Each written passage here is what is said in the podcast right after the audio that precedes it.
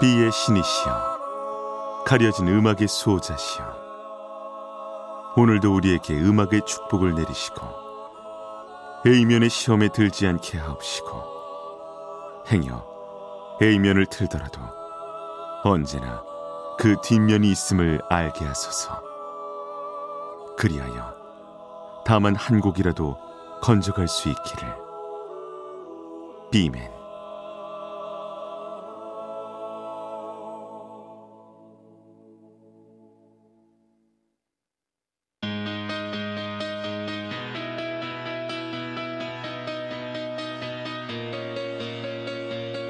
배순탁의 B side.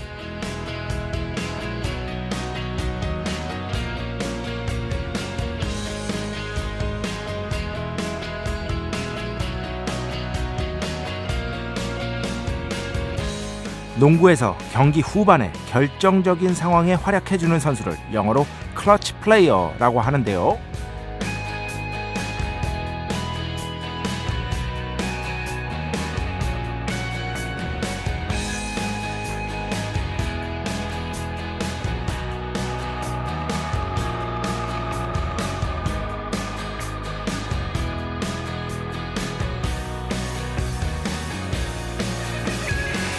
어제 NBA를 보다가 이런 생각을 했습니다. 만약 나에게 저런 상황이 주어진다면 대개 두 가지로 갈릴 수 있겠죠. 오케이, 내가 결정할게. 나한테 볼 줘. 어우, 난 못해. 실패할 게 너무 두려워. 난 죽어도 못해.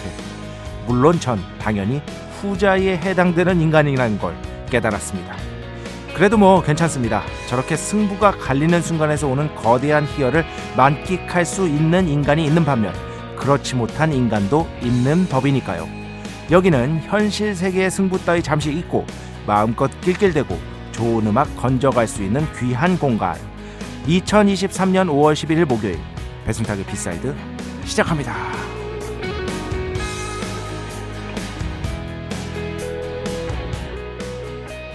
네, 오늘 첫 곡 X Ambassadors, All Street, Claire, Torture 함께 들어봤습니다. 일단 이 곡은요, NBA 여러분 보신 분들은 아실 텐데 거의 중간중간에 광고 나올 때 NBA가 NBA 광고하는 그런 어떤 하이라이트 영상 있잖아요. 그때 나오는 곡입니다. 제가 좋아하는 곡이기도 하고 연관도 있어서 골라왔고요. 이게 한글로 해석하면 고문이잖아요. 고문. 이런 분위기만 따온 건데 거기 이제 광고로 쓰일 때는 이 고문, 저한테는 이 클러치 상황이 마치 고문과도 같은 것이다. 나한테 그런 거 강요하지 마라. 뭐 이런 뜻에서 전 그런 것들을 감당할 능력이 1도 없다. 진짜 담대한 마음이 필요한 거잖아요. 우리가 흔히 속된 말로 이제 간이 크다라고 얘기를 하는데 그런 거에 따르면 저는 뭐 간이 진짜 작습니다. 뭐 콩알 만하다 이런 얘기를 하는데 진짜 대단하다는 생각을 해요. 거기에서 사실 중요한 순간에서 실패할 수도 있잖아요. 100% 성공은 없으니까. 그걸 감내할 만한 마음의 크기 같은 게 저에게는 없구나. 스포츠에서 특히 그런 것들을 보면은 참 대단하다라는 생각이 절로 들게 됩니다. 제가 찾아보니까 NBA에서 규정한 클러치 상황은요, 5점 차 이내의 경기에서 종료 3분 이내래요. 종료 3분 이내인데 점수 차이는 5점 차. 진짜 급박한 거죠. 농구는 한순간에 흐름이 확 바뀔 수 있잖아요. 막 9점 막 몰아넣고 이럴 때도 있잖아요. 9점, 10점 막 몰아넣고. 1분 안에 막. 그렇기 때문에 이때의 그 긴박한 상황 속에서 침착함을 유지하고 승부를 결정짓는 슛 또는 뭐 어시스트든 하여튼 그런 것들을 할 수 있는 선수를 클러치 플레이어라고 합니다. 이제 클러치라는 게 영어로 하면은요, 확 움켜잡는 거거든요. 그 순간을 지배해버리는 거죠. 확 움켜잡아가지고. 역사상 가장 위대한 클러치 플레이어 중에 하나가 바로 우리가 이름 정도는 아는, 아무리 농구에 관심 없어도 이름 정도는 아는 마이클 조던이었죠. 마이클 조던. 뭐 저는 농구를 축구 다음으로는 좋아해서 꽤 보는 편입니다. 최근에 이제 미국 프로농구 이제 플레이오프 시즌이라서 정말 재밌게 보고 있습니다. 지금 농구도 재밌어요. 또 이렇게 인터넷 같은 데 가보면 역시 90년대 농구에 뭐 낭만이 있었고 저때 농구가 더 막 하고 뭐 이러시는 분들이 있는데 또 그렇진 않습니다. 예. 지금 농구도 지금 음악이랑 똑같아요. 그것도 결국에는 세대 싸움인데 사실 그 모든 영역이 다 똑같은 것 같아요. 모든 영역이. 뭐냐면 음악도, 자, 피디님 보세요. 음악도 막 저희 둘은 안 그러지만 우리 시대 음악이 최고고 요즘 음악 이런 사람들 있잖아요. 나 아니야. 왜 그래? 나 아니야. 근데 농구도 그래요. 90년대 그러니까 농구 최고다. 지금 농구 막 이런 사람들이 있더라고. 그런데 그런 사람들은 거의 다 제 세대고요. 그리고 지금 농구를 어떻게든 훨씬 더 높게 평가하고 그런 의미를 두고자 하는 사람들은 저보다 당연히 어린 세대들입니다. 아니면 저처럼 깨어있는 어른들. 자, 여기까지 하겠습니다. 배순탁의 B 사이드, 여러분의 이야기 신청곡 받고 있습니다. IMBC 홈페이지 배순탁의 B 사이드 들어오시면 사연과 신청곡 게시판 있고요. 문자, 스마트 라디오, 미니로도 하고 싶은 이야기, 듣고 싶은 노래 보내주시면 됩니다. 인별그램도 있죠. 인별그램 배순탁의 B 사이드, 한글, 영어 아무거나 치시면은요 계정이 하나 나옵니다. 제가 선곡표만 열심히 올리고 있는 배순탁의 B 사이드 공식 인별그램 계정으로 DM 받고 있습니다. 다이렉트 메시지, 댓글로는 받지 않고 있다. DM으로 사연, 신청곡, 고민상담 많이 많이 보내주시기 바랍니다. 문자는 샵 8000번, 짧은 건 50원, 긴 건 100원의 정보 이용료가 추가되고요. 미니는 무료입니다. 참여해주신 분들 중에 저희가 정성스럽게 뽑아서 B의 성수, 홀리와타 비타민 음료, 바이라민 음료 드리겠습니다. 배순탁의 회사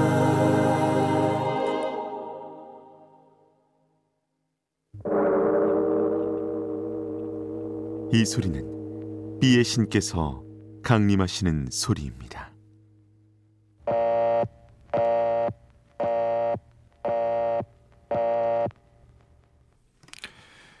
B의 신께서 강림하셔서 저 B의 메신저 배순탁, 순탁배, 라이언배, 배순토를 통해 존귀한 음악 가사해 주시는 시간입니다. B의 곡 시간, 매일 고나. 자, 오늘은 신청곡으로 비의 신께 비의 곡을 봉헌하도록 하겠습니다. 멋진 재즈 음악 한 곡 가져왔는데요. 소닉 재즈 인별그램으로 신청해 주셨어요.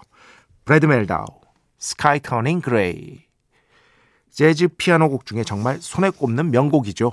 이런 곡은 널리 같이 들어야 하지 않을까요? 처음 들었을 때 너무 좋아서 무한 반복으로 들었던 기억이 납니다. 이게 제 기억에 2010년 뭐 이쯤에 나왔을 거예요. 그런데도 사실 재즈 쪽에서 13년이면은요, 뭐 그렇게 막 음악이 익었다? 이렇게 볼 수는 없는데, 사실 그죠? 음악이 익었다. 그런데도 뭐 재즈 팬들 중에서는 좋아하시는 분들이 정말 많은 곡입니다. 그 정도로 그때 재즈 쪽에서는 화제가 됐었고, 저도 아주 좋아했던. 그런데 뭐 브래드 멜다우라는 재즈 뮤지션 자체가 이미 거장의 발현에 오른 지 오래니까요.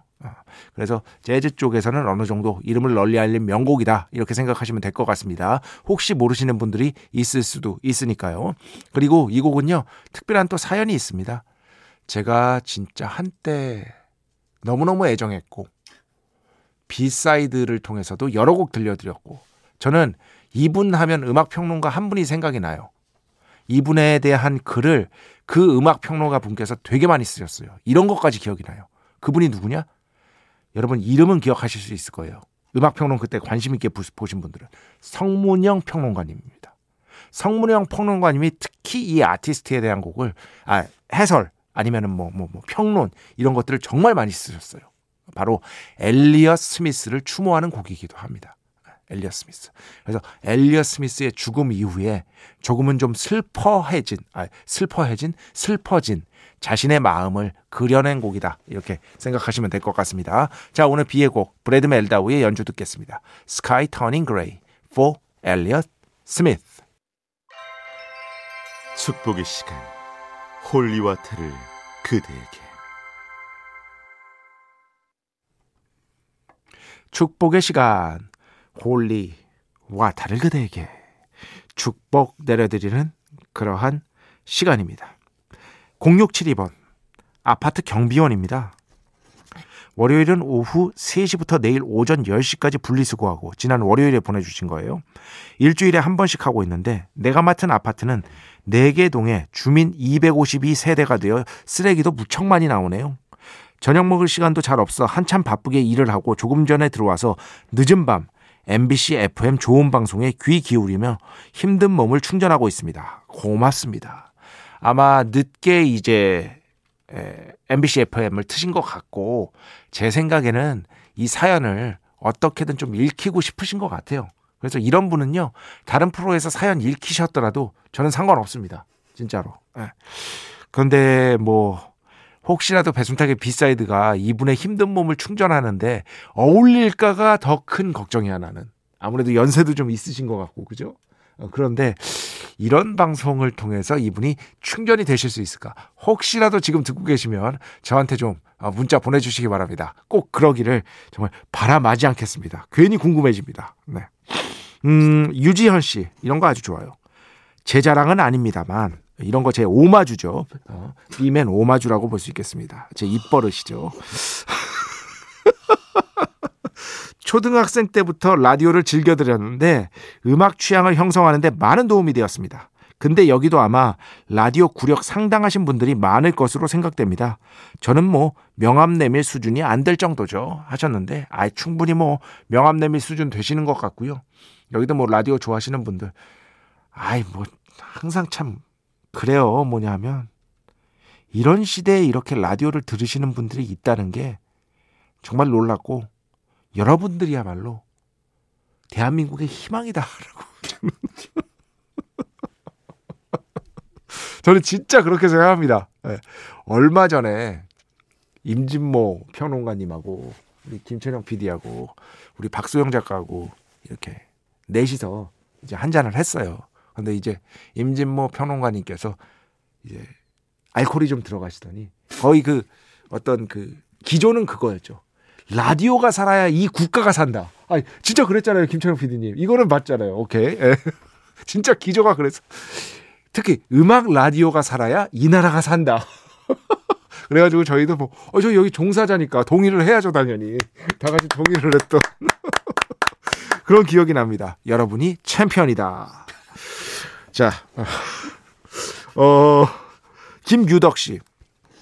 콜드플레이의 노래 중에 Up and Up 기타 리프는 노엘이 피처링한 걸로 알고 있는데, 네, 나중에 그 비하인드도 들려주시면 감사하겠습니다. 제가 한번 알아보겠습니다. 이거는요, 한번 그 비하인드가 진짜로 뭐 좀 자세하게 나와 있고 재밌는 게 있다면은요, 좀 제가 찾아가지고요. 월요일 마음의 소리 시간에, 정확히는 화요일 새벽이죠.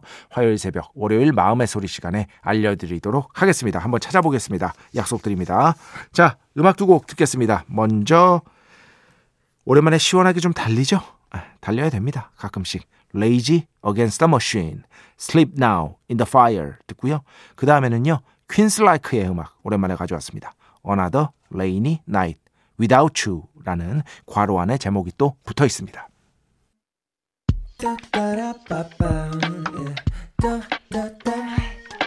배순탁의 B side.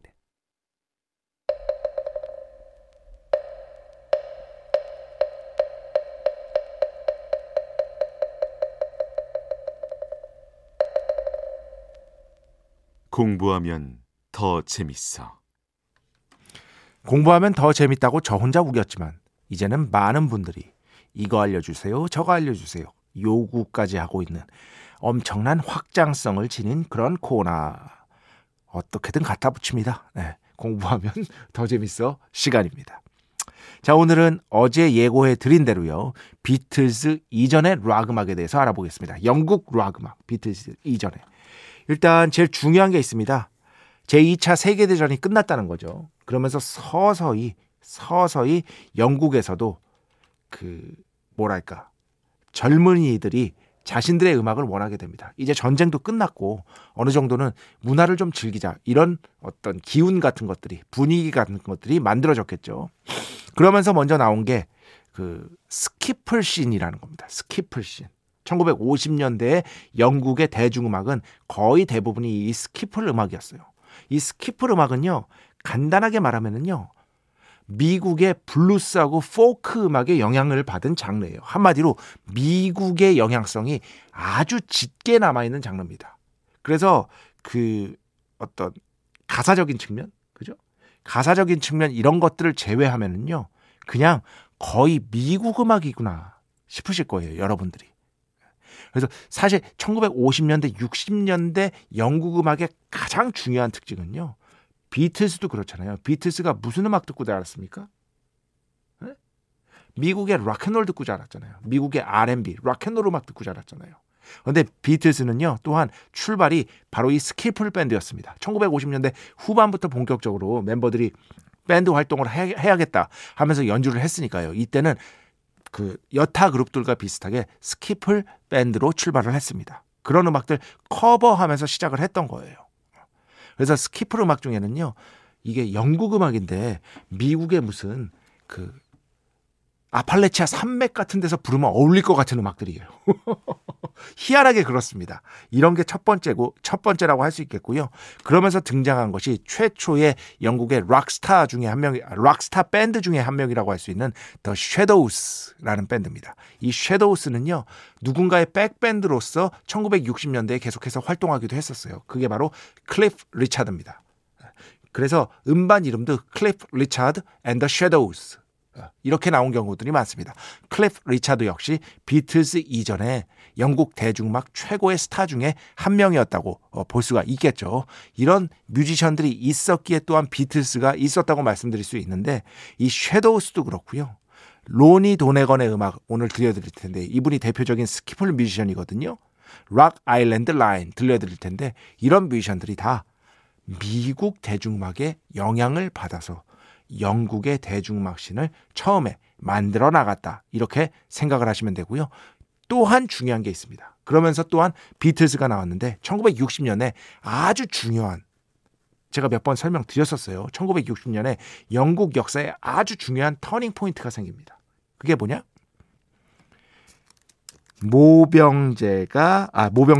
징병제가 폐지됩니다. 징병제가. 그래서 비틀스의 인터뷰를 보면 이게 명확히 나와요. 징병제가 폐지 안 됐다면 아마 비틀스는 존재하지 않았을 것이다. 나옵니다. 그러면서 본격적으로 비틀스를 중심으로 한 더욱더 미국의 락앤롤의 세례를 받은 락앤롤 밴드들이 융성하게 되는 것이다. 이 점이 핵심 포인트가 되겠습니다. 그리고 이게 1990년대 브리팝과 아주 유사하지만 다른 특성이 있어요. 이게 뭐냐면, 브리팝이 사실상 오아시스를 제외하면, 오아시스하고 버브의 몇 곡을 제외하면 빌보드 진출 다 실패했거든요. 그잖아요. 빌보드에서 성공한 곡이 없어요. 그런데 60년대는 The British Invasion이 어마어마했죠. 말 그대로 빌보드 차트를 폭격을 했습니다. 그럼 이게 어디에서 차이가 발생하냐? 기본적으로 1960년대 British Invasion은요, 역수출이에요. 역수출. 미국 음악이 영국에 영향을 줬는데 영국의 그 밴드들이 영향을 받아서 미국에 다시 진출한 거예요. 그잖아요. 근데 1990년대 브릿팝은요, 브릿팝이라는 명칭이 말해주듯이 영국의 그간의 전통적인 대중음악의 수많은 장르들을 한데 흡수한 거였어요. 영국성을 기치로 내걸었어요. 쿨 브리타니아가, 그 토니 블레어 총리가 아예 기치로 들고 나왔잖아요. 쿨 브리타니아가 그들의 목표였어요. 그래서 영국성이 너무 강했어. 영국성이. 그래서 빌보드 싱글 차트 진출에는 극히 몇몇을 제외하고는 실패한 것이다. 보통 이렇게 보는 게 평단의 시각이다. 이렇게 정리를 하시면 될 것 같습니다. 자, 그래서 오늘 공부하면 더 재밌어. 스키플 뮤직, 비틀스 이전 씬에 대해서 약간 설명해 드렸고요. 제가 영국 음악인데 미국의 뭐 산맥 같은 데서 불리면 어울릴 것 같다라고 말씀드렸잖아요. 그 점을 좀 유의해서 들어보시기 바랍니다. 로니 도네건, 록 아일랜드 라인 먼저 듣고요. 그 다음에는요, 더 섀도우스의 대표곡 듣겠습니다. 나중에 수많은 밴드들이 커버를 했고, 특히 비보이, 비걸, 춤추는 분들이 이 곡 배경음악으로 무지하게 쓰시죠. 아파치, 이렇게 두 곡 듣겠습니다. 네, 오늘 공부하면 더 재밌어. 더 섀도우스, 아파치. 굉장히 친숙하시죠? 그리고 그 전에 들으신 곡, 로니 도네건, 락 아일랜드 라인, 이렇게 두 곡이었습니다. 자, 음악 두 곡 계속해서 듣겠습니다. 먼저 최민지 씨가 등려군 노래 아무거나 들려주세요 하셨는데 예전에 다른 곡을 들려드려가지고 이 곡을 한번 가져와 봤습니다. 짜이지엔 워더 아일랜드 해석하면은 안녕 내 사랑 이렇게 해석하시면 됩니다. 등려군의 음악 먼저 듣고요. 그 다음에는요 홍슬민 씨 신청곡입니다. Cold Sum. 네, 홍슬민 씨가 신청한 Cold Sum 들었고요. 그 전에는요 최민지 씨가 신청한 덩리쥔이라고 합니다. 테레사텅이라고도 부르고요. 등려군의 짜이지엔 워더 아일랜드 안녕 내 사랑 이렇게 두 곡 함께 들어봤습니다. 자, 오늘 마지막 곡입니다. 참 제가 정말 좋아하지만 언제나 논쟁에 휩싸이는 가수 중에 한 명이죠. 특히 이분의 가창력을 가지고 얘기들이 많은데 그러면은 방법은 간단합니다. 스튜디오 버전만 들으면 돼요. 그잖아요, 윤정혁 PD님. 스튜디오 버전만 들으면 돼요. 진짜 이분의 음악은요, 정말 바운더리도 넓고 자기만의 개성이 확실하거든요. 저는 2010년대 이후 최고의 남자 여자 구분하는 게 요즘 말이 안 되긴 하지만 굳이 얘기를 하자면 2010년대 이후 최고의 여성 가수라고 생각을 합니다. 라나 델 레이, A&W. 이 곡도 신청하신 분이 있었는데 제가 지금 없거든요. 나중에 찾아가지고 꼭 말씀을 드리도록 하겠습니다. 제가 이런 거 꼭 말씀드리는 거 알죠? 네, 라나 델 레이, A&W. 이 곡 들으면서 오늘 순서 마칩니다. 오늘도 내일도 비의 축복이 당신과 함께하기를. 비맨.